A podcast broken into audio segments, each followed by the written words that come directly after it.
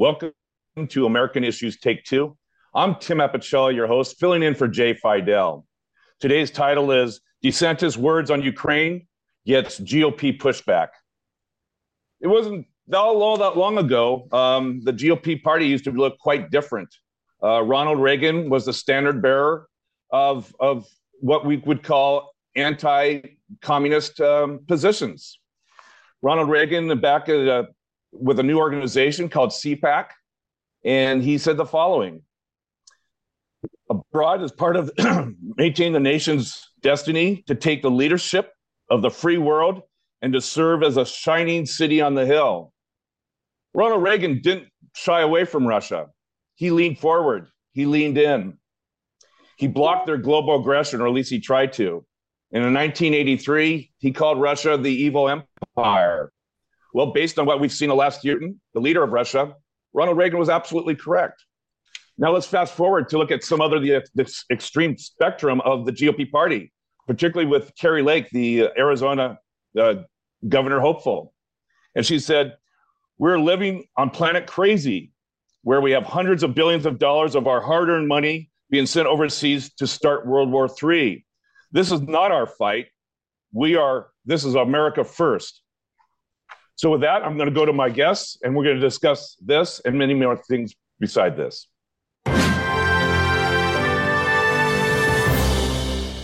With me today is my special esteemed guest, Mingo Wasch, and our contributor, as always, Stephanie Stahl Dalton. Good morning, everyone. Hi, Tim. Aloha. Aloha. Morning, Tim. Mike, uh, Mingo, to you first. How important is it for the GOP to support Ukraine? Not just the GOP, but the Democrats as well. To what degree is it important to uh, support the war, Putin's war in Ukraine? Well, When you say support the opposition to Putin, that's what you're talking about. That's correct. Well, I mean, if you take the words of Reagan, that mindset has really never changed. But what we've got going on right now is a very, very interesting shift that has not been really covered that much in the mainstream media about the mindset of certain parts of the GOP and particularly the MAGA faction within the GOP. And this didn't happen in the past. You saw the evil empire versus whoever they were attacking. But for some reason, actually for a variety of reasons, there's now been this undercurrent that the Ukrainian leadership is corrupt and is engaging in all sorts of nefarious activities that are not in the American best interest. And that's where this undercurrent is coming from, where people are trying to, I don't know if they're encouraging other people to pull out their support, but there's definitely a faction that thinks that, I guess the only way to frame it is Ukraine is not worthy of our continued support because their political leadership is so corrupt. All right. Uh, Stephanie, to you, here is the quote, or this is the uh, the words that were used on Tucker Carlson's show that is getting such an extreme pushback from a GOP party, and not I'm not meaning the MAGA GOP party, but the other GOP party. And DeSantis basically said, "What is becoming a territorial dispute between Ukraine and Russia is not a vital U.S. interest." Uh, did that did that comment or that statement surprise you coming from a presidential hopeful, and that there is such overwhelming support still uh, from the GOP party for Ukraine.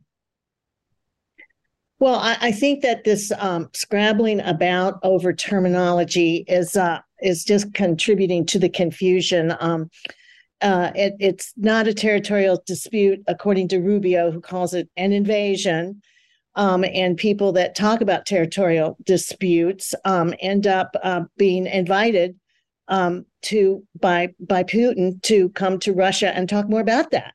So um, I we with your reference to to Reagan um, and his words and his ways of stating America's uh, position, it was America's position and you're and, and also my fellow uh, table uh, top person here um, also uh, mentions that th- this is causing um, d- division and sectarianism within within our our political positions. And uh, this is one of those insidious fallouts from the way that the 2016 election started and continued to have it be about all of these different pieces of America that are that are combating one another and setting that up and strengthening it all the way down through these amazing events that we witness and see.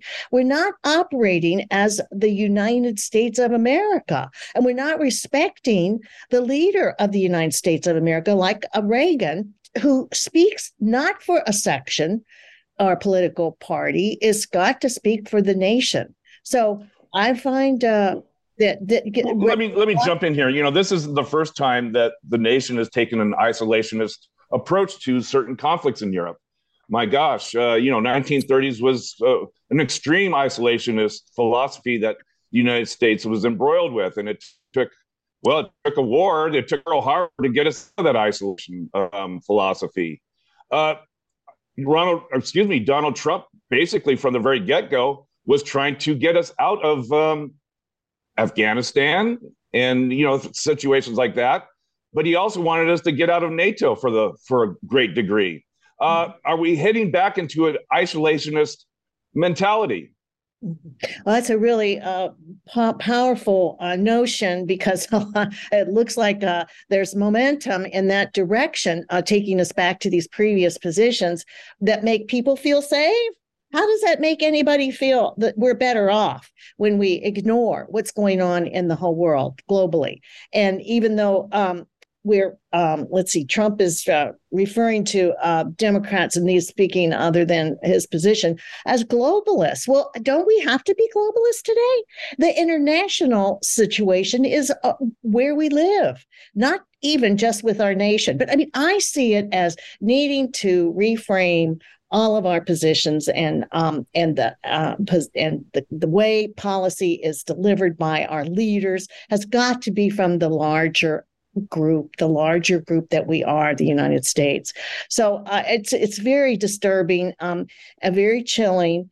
Um, we have things going on like now Poland's going to send jets. We haven't sent jets. We've not sent missiles, but they want them. The Russians saying that that is, you know, the start of World War Three um, I uh, but and it's okay that he does what he does. So none of this is going to get solved by this tit tap back and forth. China wants us to sit down, wants them to sit down and have some political de-escalation and come to some peace terms. That has been received with absolutely no enthusiasm. Right. All so, right. Okay. So, but I'm just again, I think where I'm going is that I'd like to suggest that we start working from the larger picture. Be the UN, be okay. and NATO. Okay. Thank you. Thank you. Hey, Mingo, um, in 2015, Ron DeSantis was fully in support of military aid to Ukraine. Uh, what do you think's changed? Is this a political uh, strategy, or has he truly uh, becoming more of an isolationist like Donald Trump was? I think what we're or seeing, is, right excuse me, not was, but is. Right. I think what we're seeing now, Tim, is a very strategic branding exercise Ron DeSantis is taking the Ron DeSantis brand and he's trying to portray it in a particular way to differentiate himself from Donald Trump. Because, and, and again, this is somewhat anecdotal, but I have a lot of friends that I discuss politics with. I do not have one Republican friend that wants Trump to run again. Mm. Also, don't have a Democrat friend who wants Biden to run again. People are hungry for new leadership, and they see Trump as same old, same old. You know, his bellicose, blowhard personality and it's all about him. And people are tired of it. And if you listen to DeSantis's rhetoric recently, whether you agree with his platforms or not, he is not putting himself out as the savior of anything. He's just putting a message out saying, I think that we should be careful, and I do not see it as in the vital interest of the United States. I'm not saying he's right, but he's being very careful and very strategic, and people are really kind of missing that undercurrent because he's not trying to be Trump 2.0. He's trying to be a whole new thing for the GOP. And he's going to let Trump basically bury himself, which he tends to do whenever he has a microphone in front of him. Mm-hmm. Well, you know, we know that it's, you know, politicians often say things they don't mean in order to win the primary, or in this case, uh, win the nomination.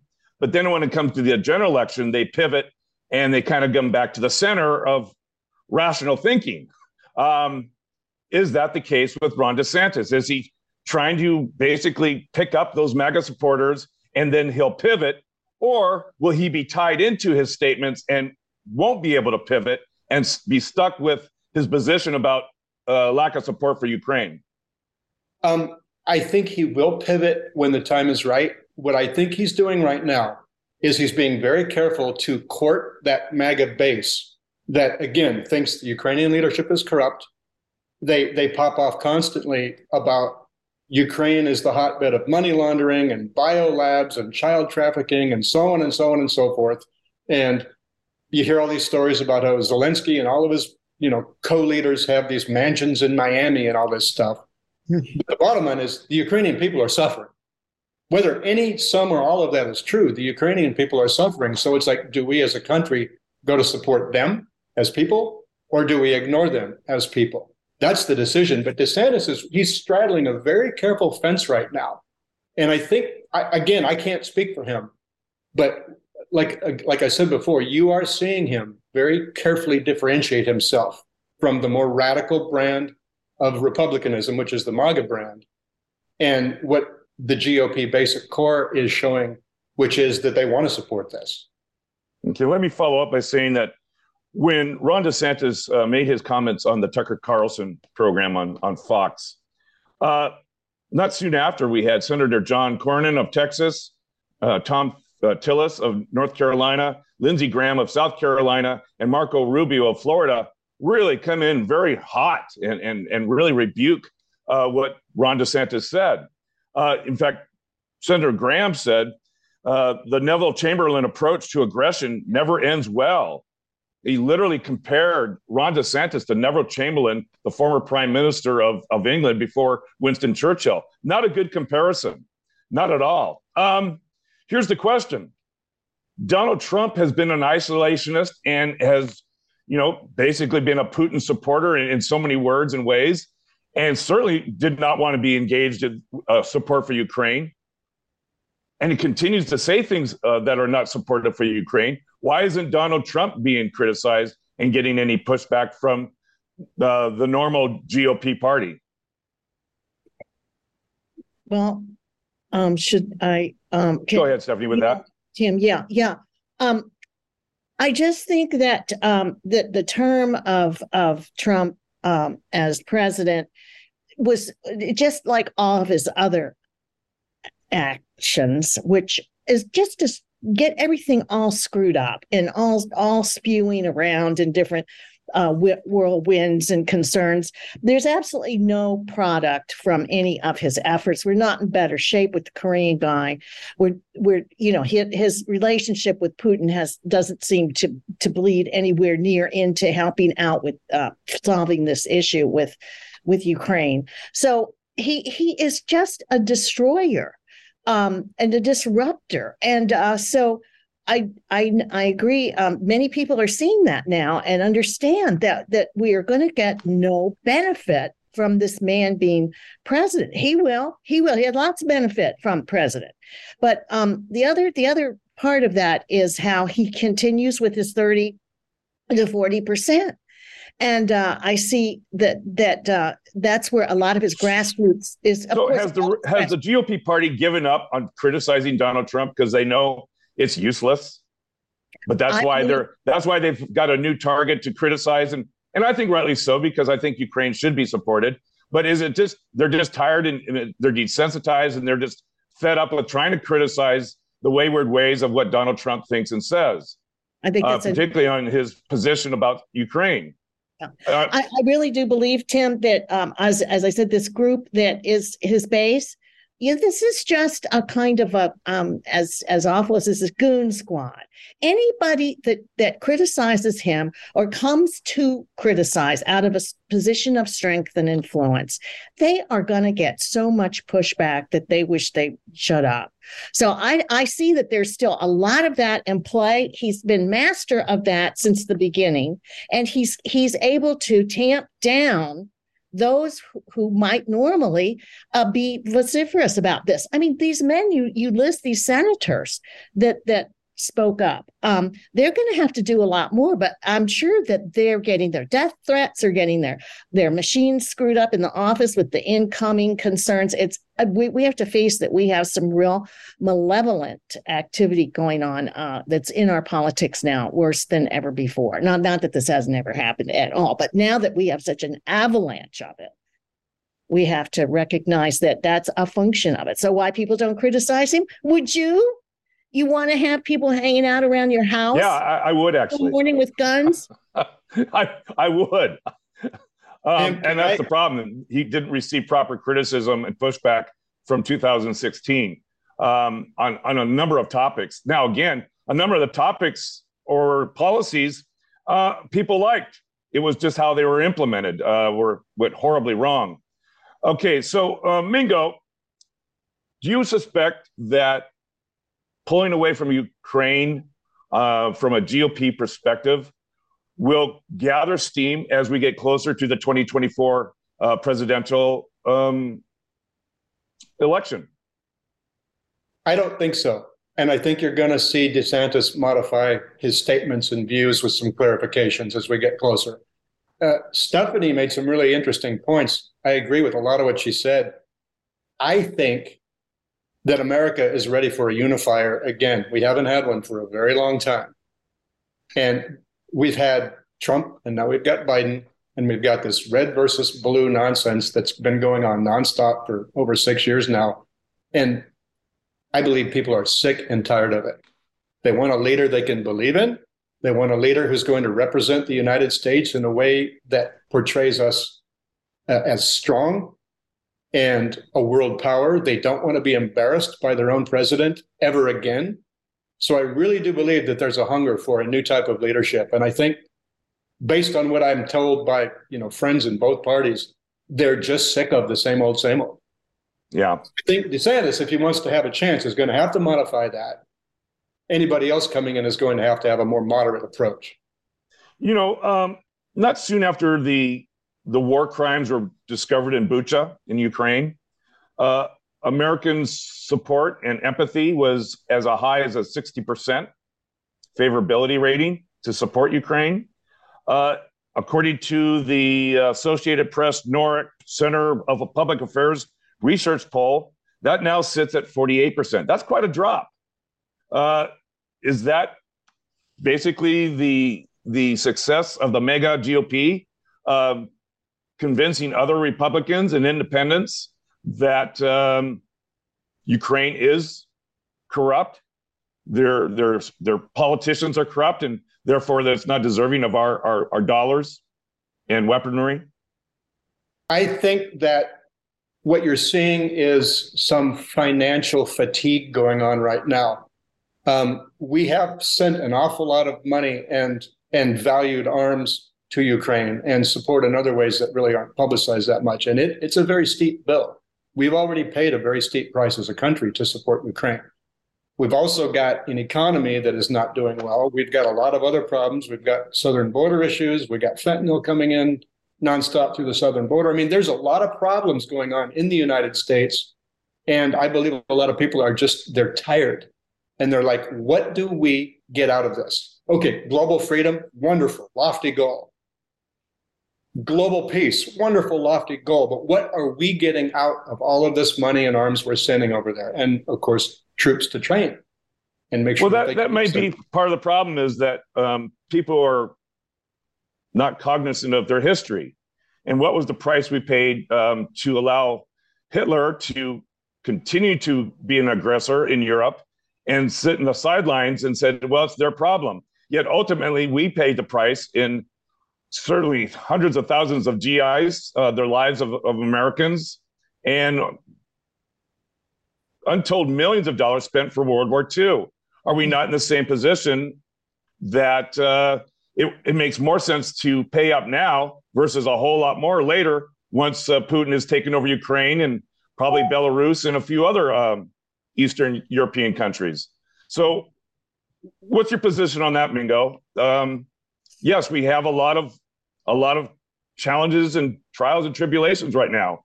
Uh, heck, we just bailed out um, Silicon Bank uh, for what 200 200 billion dollars.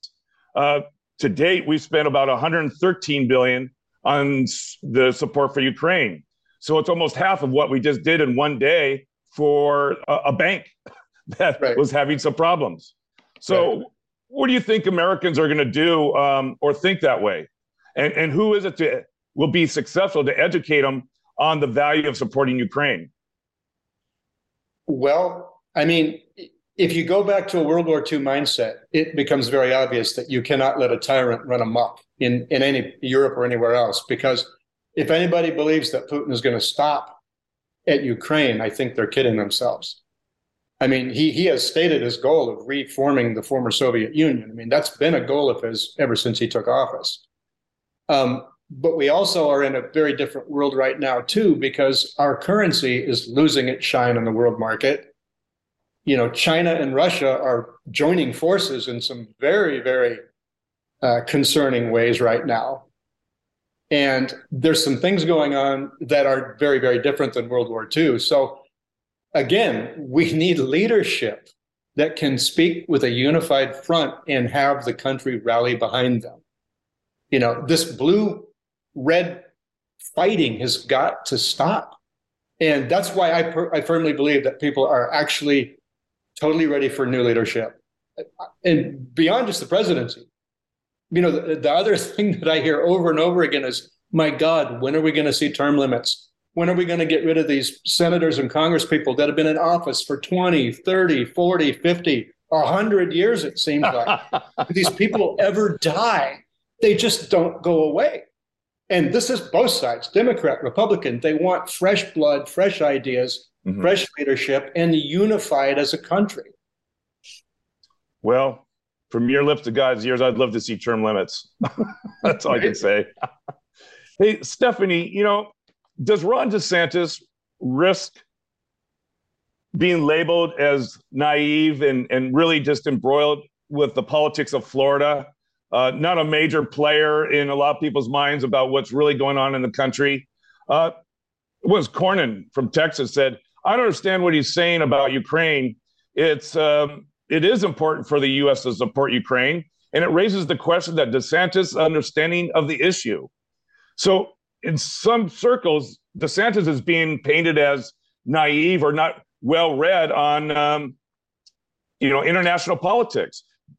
Does Ron DeSantis risk the um, the painting or the uh, his definition of being just a Florida politician and not really uh, ready for president of the United States?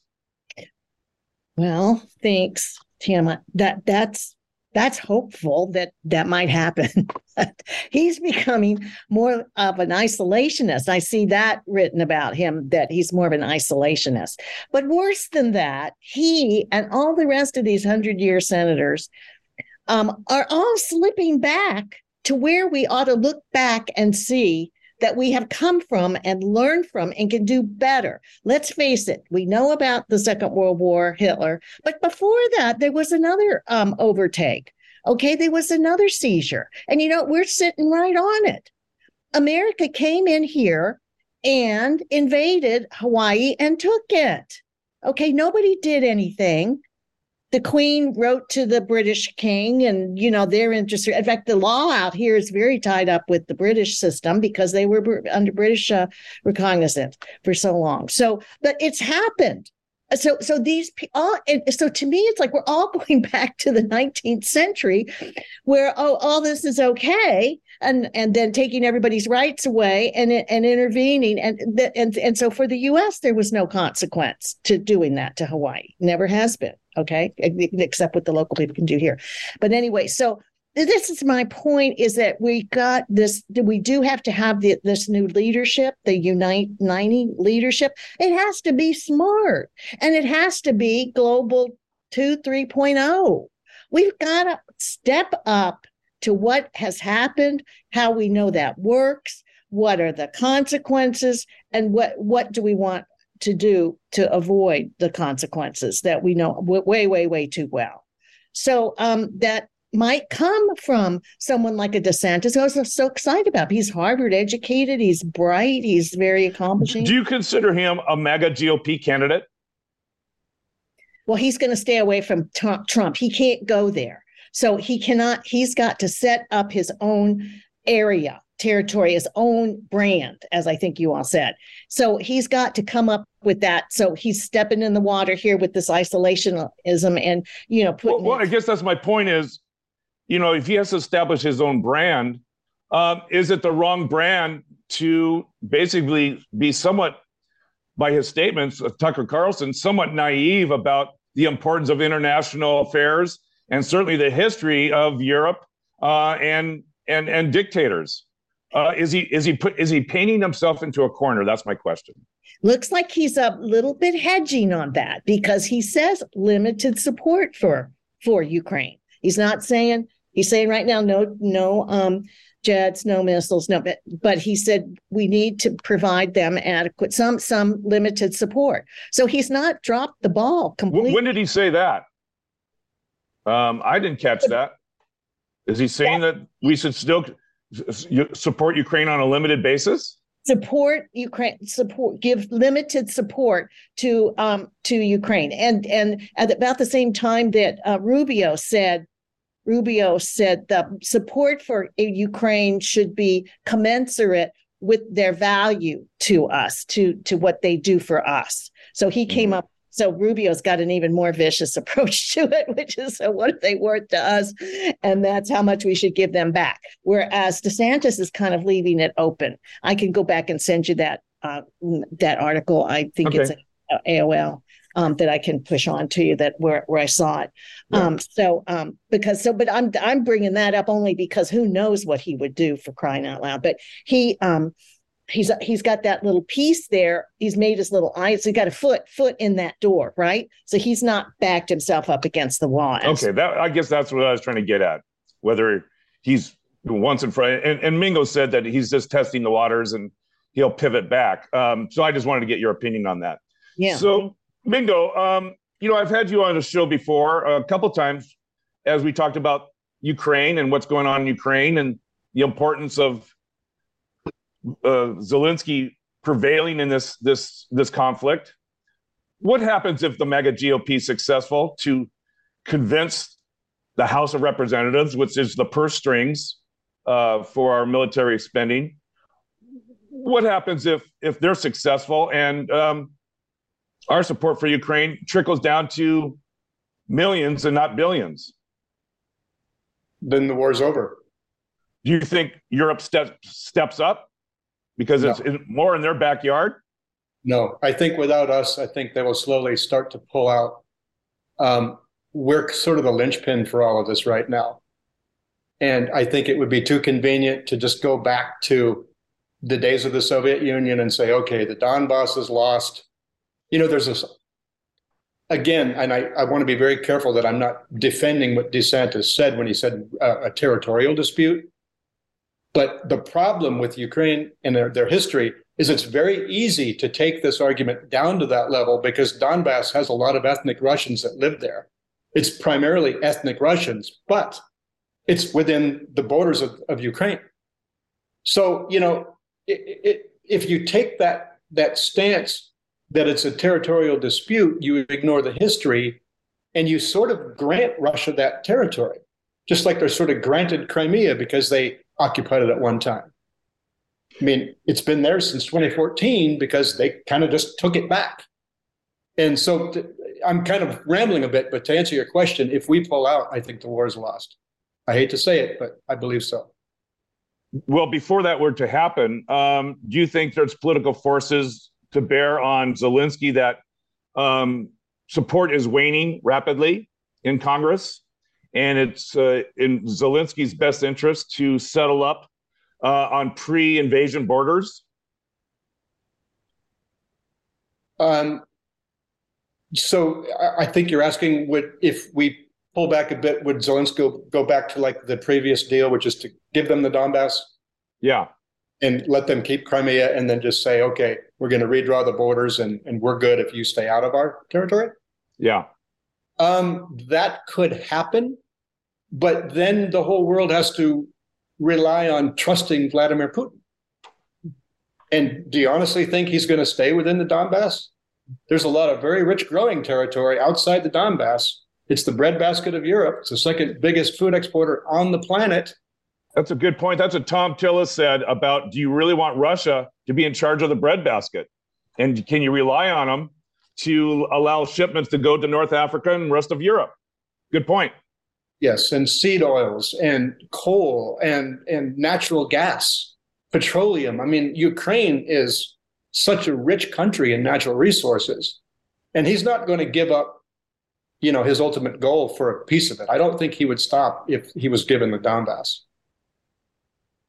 Well, maybe it becomes not a NATO country, but uh, very close to a NATO country where, you know, all sorts of arms are constantly filled in Ukraine to dissuade Putin from advancing from the Donbass and Crimea uh, territories further into Ukraine in the future. But we'll we'll find out as as time goes on, I guess. Uh, we've run out of time, and so I'm going to go around the table. And Stephanie, your last thoughts on this topic and where Ron DeSantis goes from here. Well, um, Yes, very interesting uh, show and comments. And Mingo has been most informative. I, I mean, where do we go? Yeah, from here. So, um, where's our leader? Is is he um, there that we know him now? Is it is it where is he? And he needs to be smart to get some resolve here. And I think that that's what China's pushing for. They want, I mean, it seems ridiculous for them to say and write this big uh, paper and put it out and have everybody go ooh ooh boo. But they want some uh, sit down and figure this out message. I think that's the message they're giving. So why isn't that an incentive? Because they're not saying we're going to harangue you if you don't, you know, cooperate with Putin. So there's there's some stuff here. Why aren't our leaders grasping these overlaps? Where are these margins overlapping that they can start to build some uh, comedy uh, and uh, certainly comedy for for communication, but also ways to sit down and talk about whatever can get worked out. It's very tough. All right. But I know they're out there to do it. They okay, can. Thank you for your for your thoughts on that point. Uh, Mingo, you get the last word and your thoughts about this topic and anything else in between. Well, DeSantis is positioning himself as a rising star, and I believe he's waiting for Trump to basically self destruct which could happen. Um, I also believe. Is he not, waiting for him to be indicted? yeah, that could happen too. Oh, but that but, doesn't seem to take care of the problem. I wish it yeah, would. That's true. There's a whole bunch of our leaders that need to be held accountable for the things that they've done in both parties. Neither party is blameless. As a country, we need to stop looking at everything as liberal against conservative, red against blue. We need to come together again as Americans. And to do that, we do need new leadership and strong leadership. People are tired of being embarrassed on the world stage by our leaders. Mm-hmm. Mm-hmm. Well, those are excellent words to conclude the show. Thank you. I'd like to thank our special esteemed guests, Mingo Wasch, and our ever, very, ever, ever present contributor, Stephanie Stoll Dalton. I got a little tongue tied on that, Stephanie. I'm sorry. Thank you too. Aloha. And uh, won't you please join us next week for American Issues Take Two? I'm Tim Apicella, hosting for Jay Fidel. See you then. Aloha.